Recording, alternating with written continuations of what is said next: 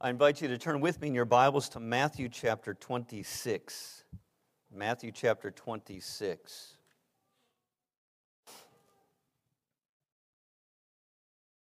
In Adult Sunday School, we've been studying the Lament Psalms, learning how to cry out to God when we go through trials and difficulties of life, and what do those prayers look like.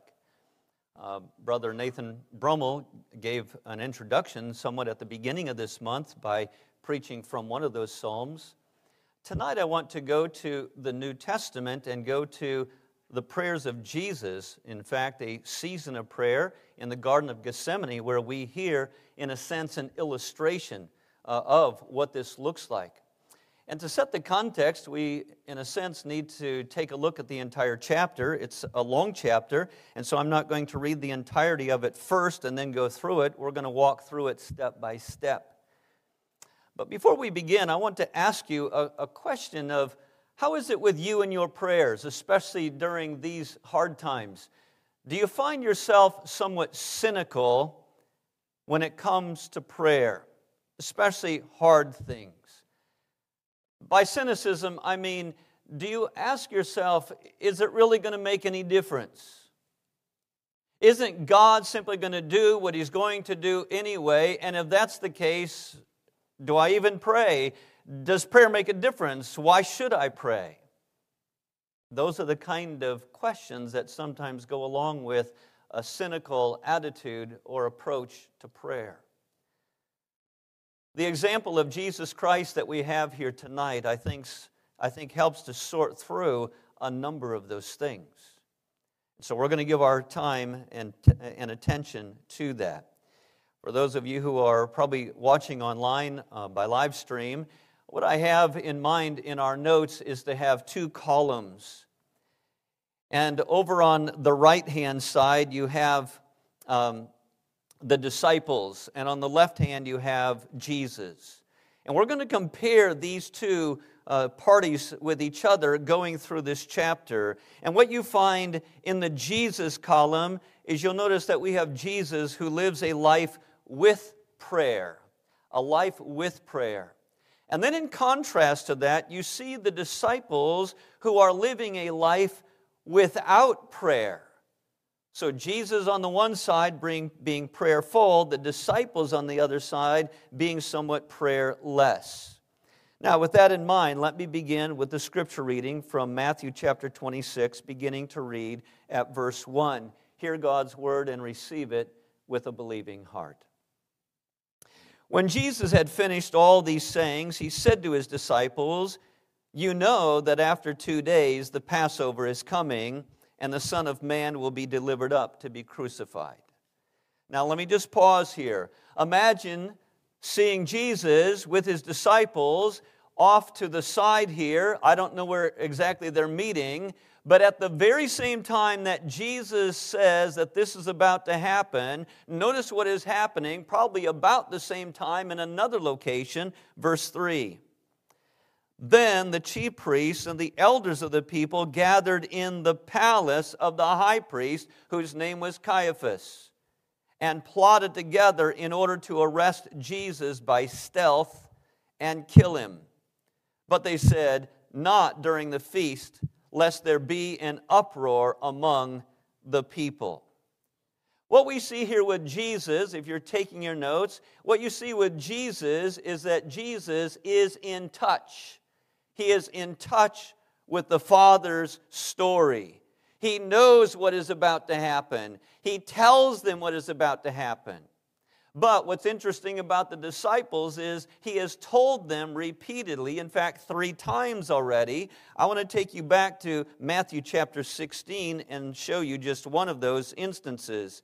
In your notes, I tell you the other 2 places, but here in chapter 16, a famous instance where Peter doesn't receive it well. If you look at Matthew 16 at verse 21, it says, "From that time, Jesus began to show His disciples that He must go to Jerusalem and suffer many things from the elders and chief priests and scribes, and be killed, and on the 3rd day be raised." And what does Peter do? Peter took Him aside and began to rebuke Him, saying, Far be it from you, Lord, this shall never happen to you. What we see from the disciples is that they are ignorant of God's story. They are ignorant of what Jesus is about to do. They are ignorant of how this is all going to come to pass. Now look at a second comparison. If you go back to chapter 26 at verse 6. Look at the disciples. Notice how they both view this situation differently. Now when Jesus was at Bethany in the house of Simon the leper, a woman came to him with an alabaster flask of very expensive ointment, and she poured it on his head as he reclined at table. And when the disciples saw it, they were indignant, saying, "Why this waste? For this could have been sold for a large sum and given to the poor." Now you notice on the disciples' side, how do they view this? They view this as a waste of money. This is wasted money. But then at verse 10, but Jesus, aware of this, said to them, "Why do you trouble the woman? For she has done a beautiful thing to me. For you always have the poor with you, but you will not always have me. In pouring this ointment on my body, she has done it to prepare me for burial. Truly I say to you, wherever the gospel is proclaimed in the whole world, what she has done will also be told in memory of her." How does Jesus see this? Jesus does not see a waste of money. Jesus sees his burial in this event. Look at another comparison between the disciples and Jesus. Going to verse 14, think of the disciples here. Then one of the 12, whose name was Judas Iscariot, went to the chief priests and said, "What will you give me if I deliver him over to you?" And they paid him 30 pieces of silver, and from that moment he sought an opportunity to betray him. So on the disciples' side, we see betrayal. Betrayal. But then, how does that compare with Jesus in the next section here at verse 17? Now, on the first day of unleavened bread, the disciples came to Jesus saying, "Where will you have us prepare for you to eat the Passover?" He said, "Go into the city to a certain man and say to him, 'The teacher says, my time is at hand. I will keep the Passover at your house with my disciples." And the disciples did as Jesus had directed them, and they prepared the Passover.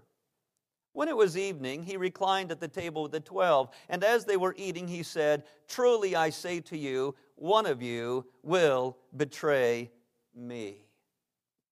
Now, in contrast to the disciple who betrayed him, what do we find about Jesus? Jesus was faithful. He was faithful. He knows that his hour is at hand. He calls them to get ready for the Passover. He is continuing the course that he began on. Well, now we see another comparison. If you look at verse 22, and they were very sorrowful and began to say to him one after another, "Is it I, Lord?" What do we notice about the disciples? They are filled with sorrow and confusion. Lord, is it I? Could it be me? Notice how Jesus is contrasted with that in verses 23 and 24. He answered, "He who has dipped his hand in the dish with me will betray me. The Son of Man goes as it is written of him, but woe to that man by whom the Son of Man is betrayed. It would have been better for that man if he had not been born." You see, Jesus is long-suffering. He is long-suffering with Judas. He has known all along that Judas was a traitor, that Judas was a betrayer, and yet he has suffered long with Judas. And now the time comes for him to do it. If you look at verse 25, you see another thing about the disciples. It says in verse 25, Judas, who would betray him, answered, "Is it I, Rabbi?" He said to him, "You have said so." You see, Judas is filled with deception. So on the disciple side, you see sorrow and confusion and deception. Judas knows what he is up to. Judas knows what he is about to do, but he kind of disguises it by asking the question, "Yeah, could it be me?" Well, there's another comparison here. If you look at verses 26 to 29, notice this about Jesus.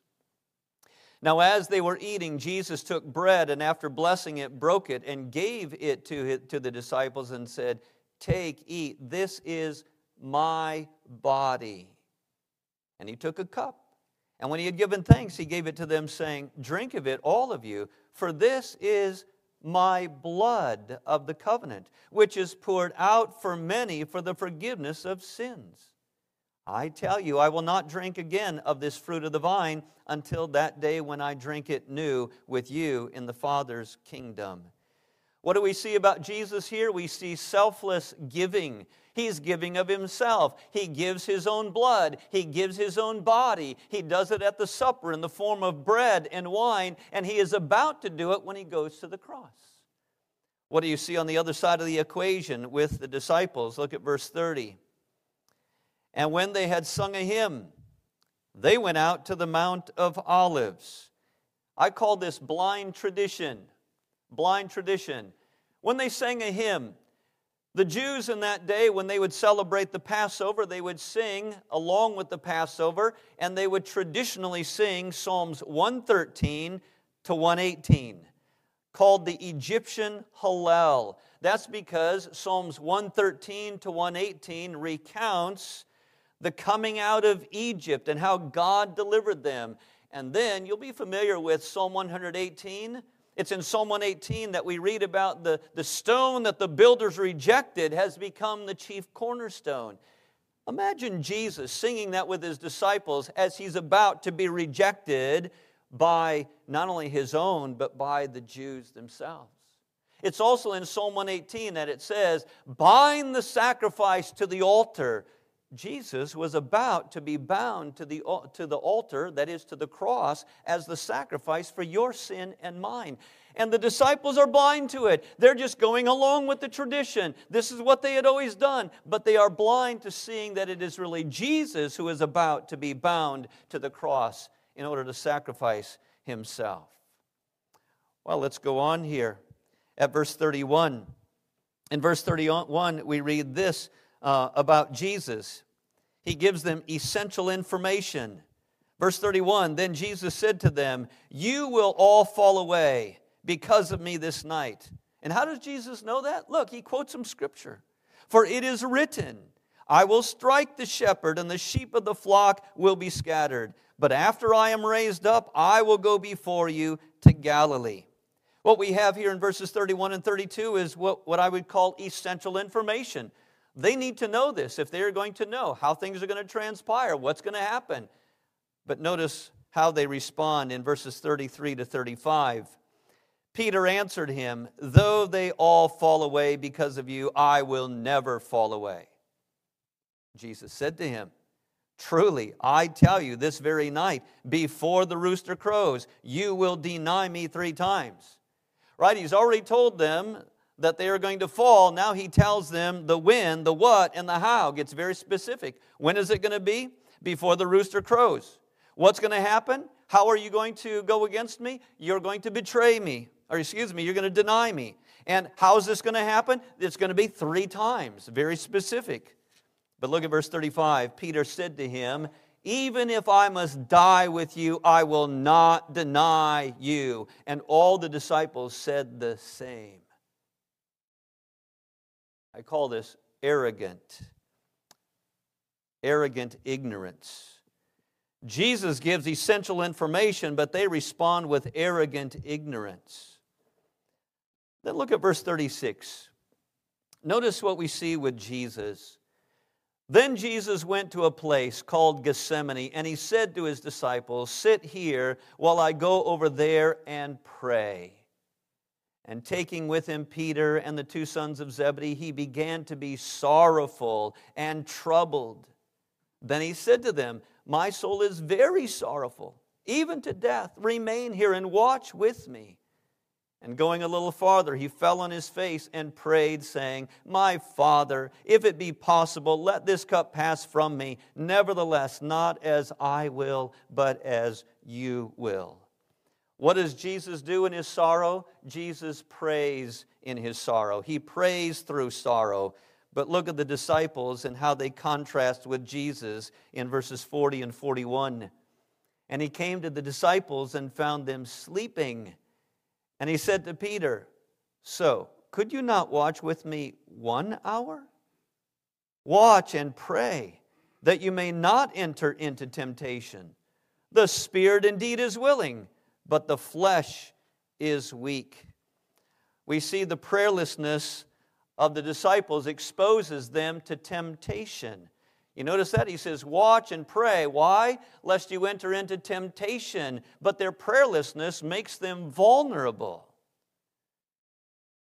Now look at these next verses together. I'm going to read from 42 to 46 and then compare and contrast Jesus and his disciples.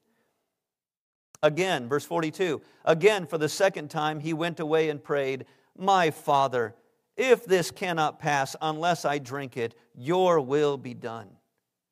And again he came and found them sleeping, for their eyes were heavy. So leaving them again, he went away and prayed for the third time, saying the same words again.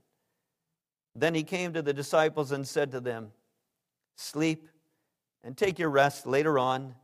See, the hour is at hand, and the Son of Man is betrayed into the hands of sinners. Rise, let us be going. See, my betrayer is at hand." Notice this about Jesus. Jesus prays out of a sense of helplessness, and helplessness drives Jesus to prayer. Helplessness drives Jesus to prayer. On the other side, ignorance. Ignorance is what allows the disciples to be prayerless. Think about your own lives, congregation. Those nights when you just cannot get to sleep, even though you're fatigued, maybe you've had a long day and you just can't fall asleep. What is it that keeps you awake? Oftentimes it's an awareness, isn't it, of things that are going on, things that are beyond your control, and you worry and you're anxious about one thing or another. Those kind of things will keep you up. Well, what was Jesus thinking about? Jesus knows that by the end of this night and going into the next day, he's going to be on the cross. And he has to face being forsaken by his Father. Of course he cannot sleep, no matter how tired he is. This is on his mind. So what does he do? In his helplessness, Jesus prays. Now, those two comparisons right there, verses 36 and 39, where Jesus prays through sorrow, and then the prayerlessness exposes to temptation, and then the comparison right below that, the helplessness drives Jesus to prayer, but ignorance allows the disciples to be prayerless. In your notes, just draw a box around those four squares together. I want to come back to them in just a little bit, but I want to single them out and highlight them for you. Before we go on to verse 47. At verse 47, notice this about Jesus. While he was still speaking, Judas came, one of the 12, and with him a great crowd of swords and clubs from the chief priests and the elders of the people. Now the betrayer had given them a sign saying, "The one I will kiss is the man. Seize him." And he came up to Jesus at once and said, "Greetings, Rabbi." And he kissed him. Jesus said to him, "Friend, do what you came to do." Then they came up and laid hands on Jesus and seized him. Notice what Jesus is doing. Jesus expresses a bold self-denial. A bold self-denial and temptation. He knows exactly what Judas is up to, and he even tells Judas, "Judas, do what you came to do." But look at the reaction of the other disciples at verse 51. At verse 51 we read, "And behold, one of those who were with Jesus stretched out his hand and drew his sword and struck the servant of the high priest and cut off his ear." Very likely he draws out that sword and he swings that sword. Why? Because of a fearful self-preservation. Fearful self-preservation. He wants to fight to preserve his life. What's at stake here? They might die. Well, we go on to verse 52. What do we find Jesus doing at verse 52? Then Jesus said to him, Put your sword back into its place, for all who take the sword will perish by the sword.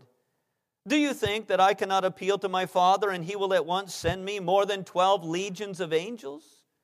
But how then should the Scriptures be fulfilled, that it must be so? At that hour Jesus said to the crowds, Have you come out as against a robber with swords and clubs to capture me? Day after day I sat in the temple teaching, and you did not seize me. But all this has taken place that the Scriptures of the prophets might be fulfilled.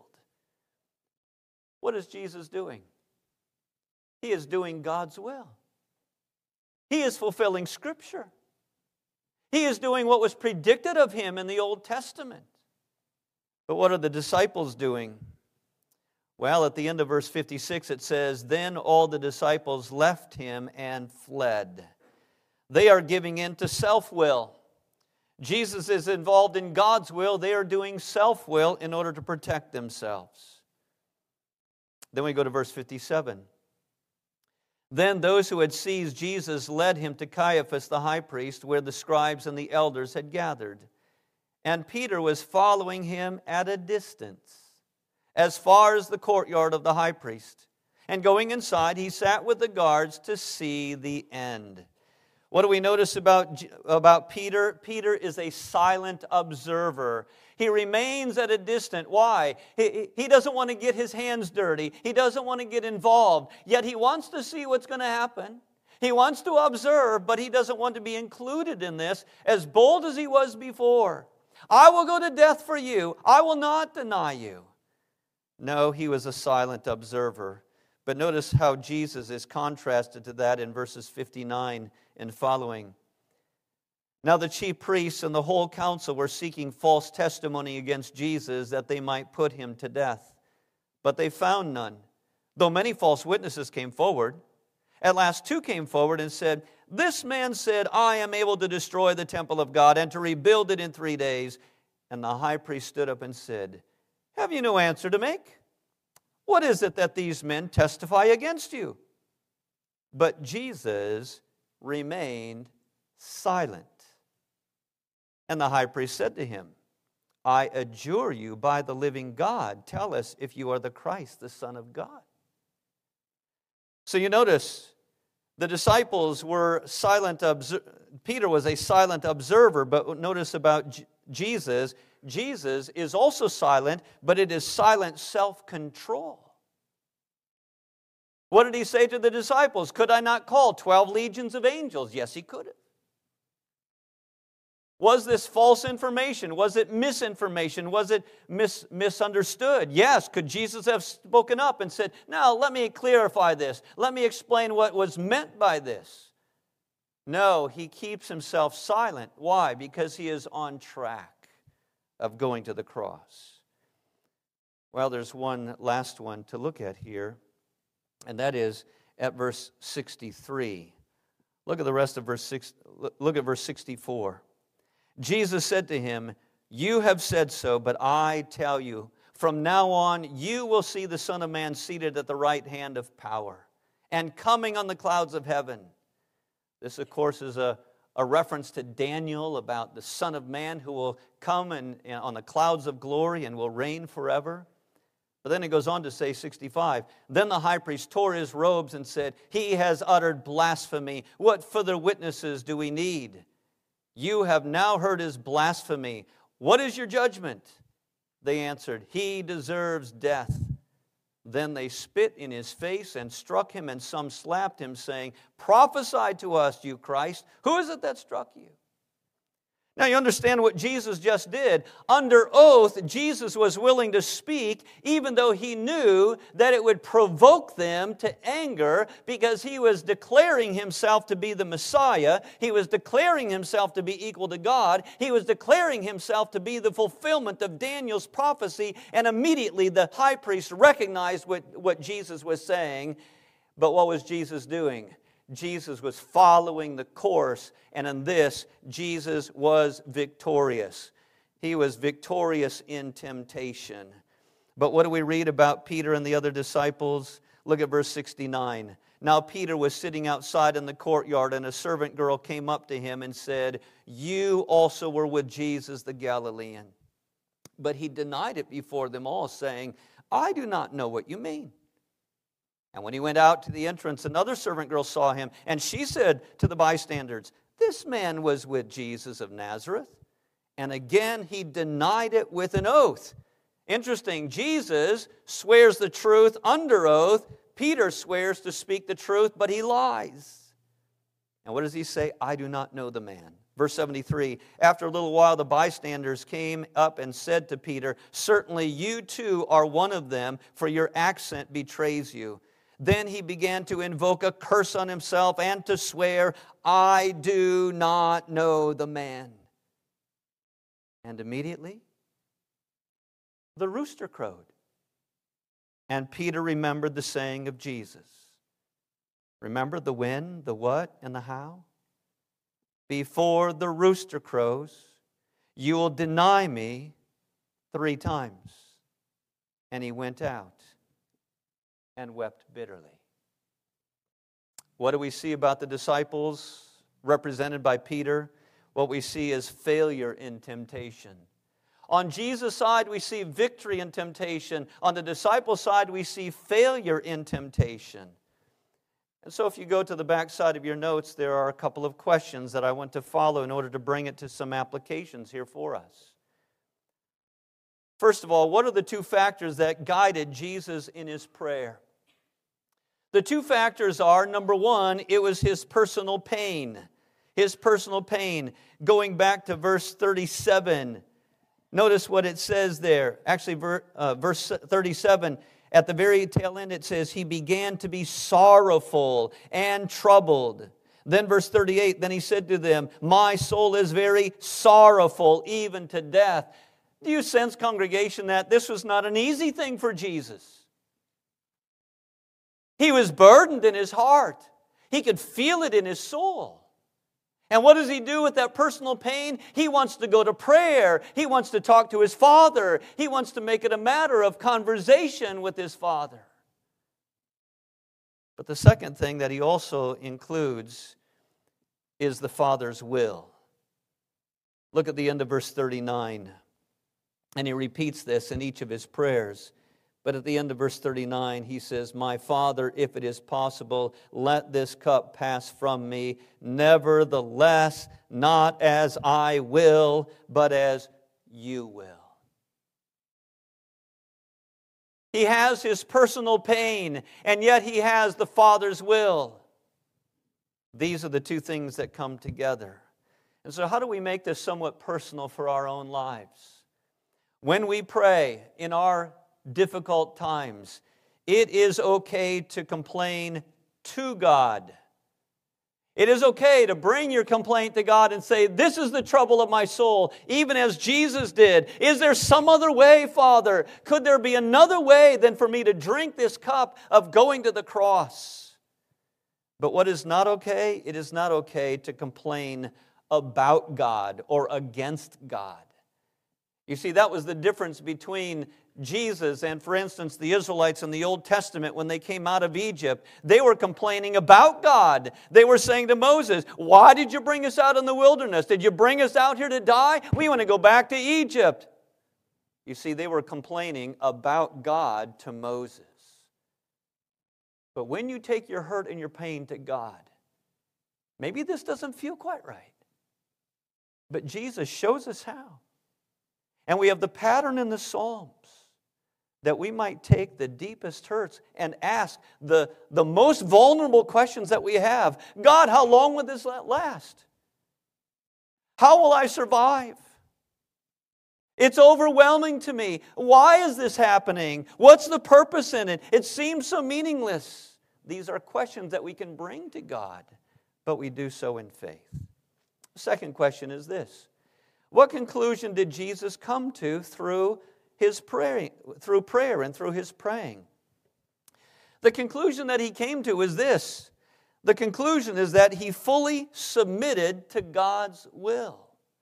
He submitted to God's will. Remember, he prayed, Father, if there is some other way, nevertheless, not my will, but yours be done. How do we know this? He submitted to his Father's will, and we know this from a couple of instances. First of all, we can say that he held his silence. He held his silence. Going back to verse 63. You notice that? Verse 63, but Jesus remained silent. Why did he stay silent? He had an argument that he could have made. He could have answered the high priest, who had misunderstood or took out of context the statement that he had made, but he kept silent. Why? Because it wasn't about him getting what he wanted in terms of avoiding the cross, but he had submitted to the Father in going to the cross. And so he remained silent. He held his silence. But a second thing that we can point out is that he spoke under oath. He spoke under oath. Again, we had pointed this out before at 63b. What did he do?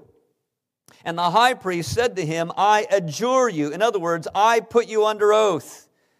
You know, kind of like we do in the court of law. I swear to tell the truth, the whole truth, and nothing but the truth, so help me God. That's the oath that Jesus was required to take. In other words, Jesus, if you're not going to tell me the truth, may God curse you. And so Jesus, under oath, spoke the truth. And what did he say? Probably even more than what Caiaphas was asking for. But he says, I'm the Messiah to come. I am the man from Daniel chapter 7. I am the one who is coming on the clouds of heaven. And I am the one who will have an everlasting kingdom, as you read in Daniel chapter 7, verses 13 and 14. That was quite a statement, because that would be the statement that would send him to the cross. There's one other here that I didn't include in your notes, but it's also when the disciple pulls out of his sword and slices off the servant's ear. What did Jesus do? Put your sword away. I don't need your protection. One man with one sword? Really?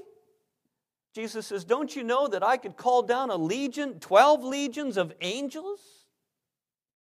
I mean, it would only take one angel to defeat this mob. But he says, I could call on 12 legions. Do you see what Jesus is doing? He's putting his hands behind his back, as so to speak, as if to say, I have come to do my Father's will, and so I cannot call on those resources, even though they're right there for me. I could call on them, but I'm not going to. Why? Because I'm doing my Father's will.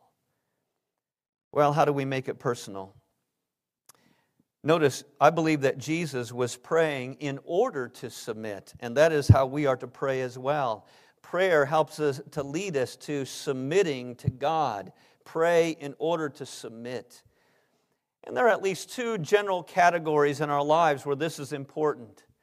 It is important in those areas where we know what God wants us to do. We know the right answer, but our heart is tugging us in the other direction, and we feel the tug so strong. I know this is the right way, but I feel like I want to do this. It can be as simple as, I know I ought to get out of bed and I'm going to be late for work if I don't get out of bed right now, but I want to lay in bed. But it could also be sitting before the computer screen. I know I shouldn't be looking at this. I know I shouldn't, but I click on it anyway. You see, we need to pray in temptation. Why? So that we might submit to the will of God to do what we know He wants us to do. But there's another area in our lives where it's challenging to submit to God's ways, and that is when we encounter circumstances that are beyond our control. Probably circumstances that have nothing to do with decisions that we've made. An illness comes upon us. Maybe there's a financial turn in the course of life that affects us that was beyond our ability. Maybe it's a relational conflict that, as much as you've tried, it just cannot be resolved, and we can't seem to get together.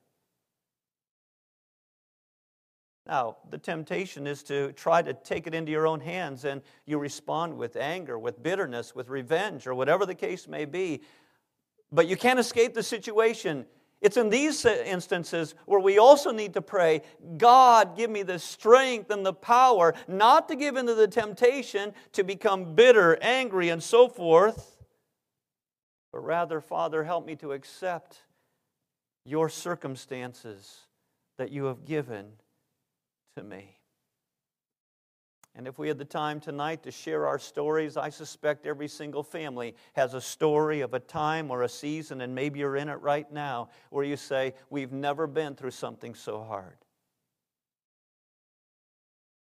You see the need to bring this before God and to say, God, here's where the hurt is, here's the difficulty, and I can't see how it's ever going to be resolved.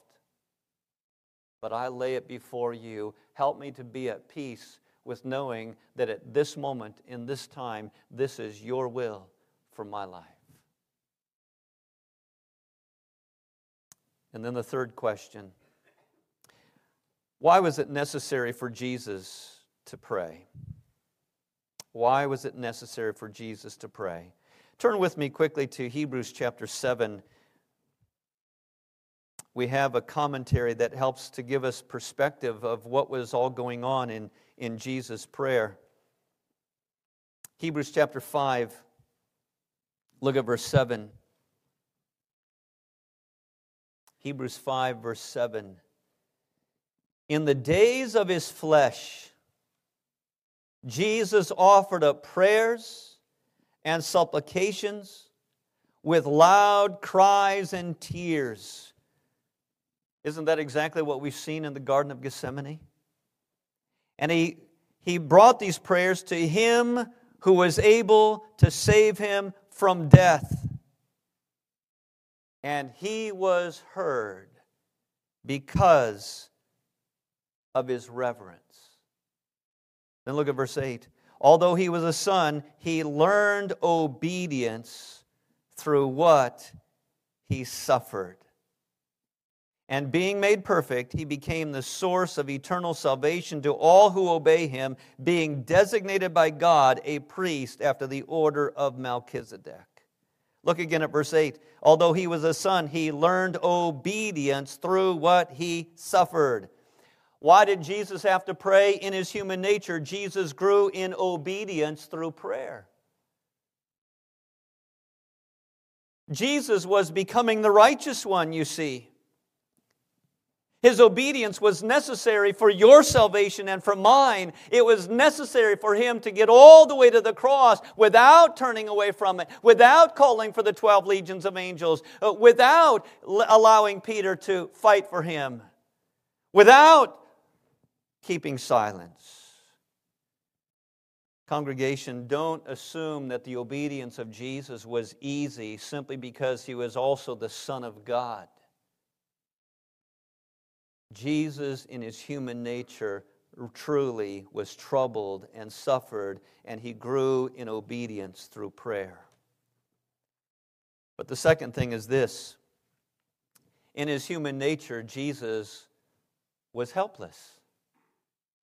In his human nature, he was helpless. He needed the Father. He required the Father to help him in this moment. Why? Because he had given up, in a sense, his right to use his divine nature to call on that legion of angels, to come down from the cross, to defeat the Roman soldiers, to defeat Judas. He gave it up in order that he might go to the cross. And so in his helplessness, he had to pray. And what I want us to see, congregation, from this, to make it personal, is the destination of our prayers is not a pain-free life. Isn't that oftentimes what we want when we go to prayer? God, just take the suffering away. And when will this end? If we can only have an end to it so that it's over. But that's not the destination. What is the destination? It's a deep trust in God. You see, one of the questions we need to ask ourselves is, it says here in Hebrews chapter 7 that God answered his prayer. He was going to death, and God answered him. He delivered him. Did Jesus still go to the cross? Why, of course. And did Jesus die on the cross? Absolutely. Then where is the answer? Two answers. Number one, The answer to Jesus' prayer was that he was enabled to do the will of his Father. Where the disciples in their prayerlessness failed to do the will of God. And the second answer to Jesus' prayer was on the third day when he was raised again from the dead. Yes, his prayer was answered, but not before death, but after death. So, congregation, we are to learn to pray like Jesus, but it's certainly more than just praying like Jesus. Yes, he teaches us through his example, but we are to pray because of Jesus. His death and resurrection opens the door of prayer. Because of Jesus, we too are allowed to pray like Jesus. It was his death that allowed us to come into the presence of God. Just as Jesus grew in prayer, we can expect to grow in prayer. And just as Jesus' prayer was answered by his Father, we can expect that our prayers will be answered by our Father. Maybe not as we would hope, but if we are praying, let your will be done. Not only will God's will be done, but it will be done by us in agreement with his will, accepting his will, submitting to his will. And in this way, congregation, prayer is an expression of the gospel. What is the gospel? It's the death of Jesus Christ that allows us to have a relationship with God. What is prayer? A relationship with God. It is access to God. Access to God through Jesus Christ in prayer. Let me just close with this little story. This morning I told our catechism class about a young man in prison that I met about a week ago, and he was very distressed. And I came alongside him and I said, I see you're a bit upset. What's going on? And he explained the case, and I said, is it okay if I pray with you? And he said, yes, it's okay to pray. Now keep in mind, what I knew about this young man is he was a Muslim. He knows that I'm a Christian. And I prayed for this man. And I prayed for him in the name of Jesus. But you say, wait a minute. May Muslims do that? He was not praying, I was. And the same kind of prayer that I would pray for him in my home, I prayed for him then, and I prayed for God's care and blessing on him, but I prayed in the name of Jesus. You see what I was doing? I was showing him the gospel. We were doing the gospel, coming to the Father through Jesus. Now, I'm not suggesting that converted that man, but I want you to see that that's the gospel. Coming to our Father with the hurts of life. And I suggested to our class, this is probably one of the easiest, naturalist forms of evangelism, because you're going to meet people all over in your life who are hurting. These prayers of Jesus, the laments of the Psalms, help to show us, how do I take someone to Jesus? How do I show them to take them to God the Father? These prayers help us. So let me encourage you, congregation. The challenge then is to put the gospel into action by praying. Pray in your own pain. Pray with and for those who are going through hard times, whether they be fellow believers or unbelievers. Let's pray. Father in heaven, we thank you for our Savior Jesus Christ, who has given to us an amazing pattern of prayer, who has shown us how to take the deepest anxieties of the soul, how to take the weightiness of life and death and the realities of this world, and how to express them in your presence while at the same time exercising faith. Lord God, we thank you that Jesus prayed and that he perfectly sustained the temptation at hand in order that he might be our Savior and our mediator. And we thank you, O God, that he has opened up the way for us to come into your presence, to express our pain and our sorrow. Father, may you enable us to do your will. Lord, hear us for Jesus' sake. Amen. We respond by turning in our songbooks once again.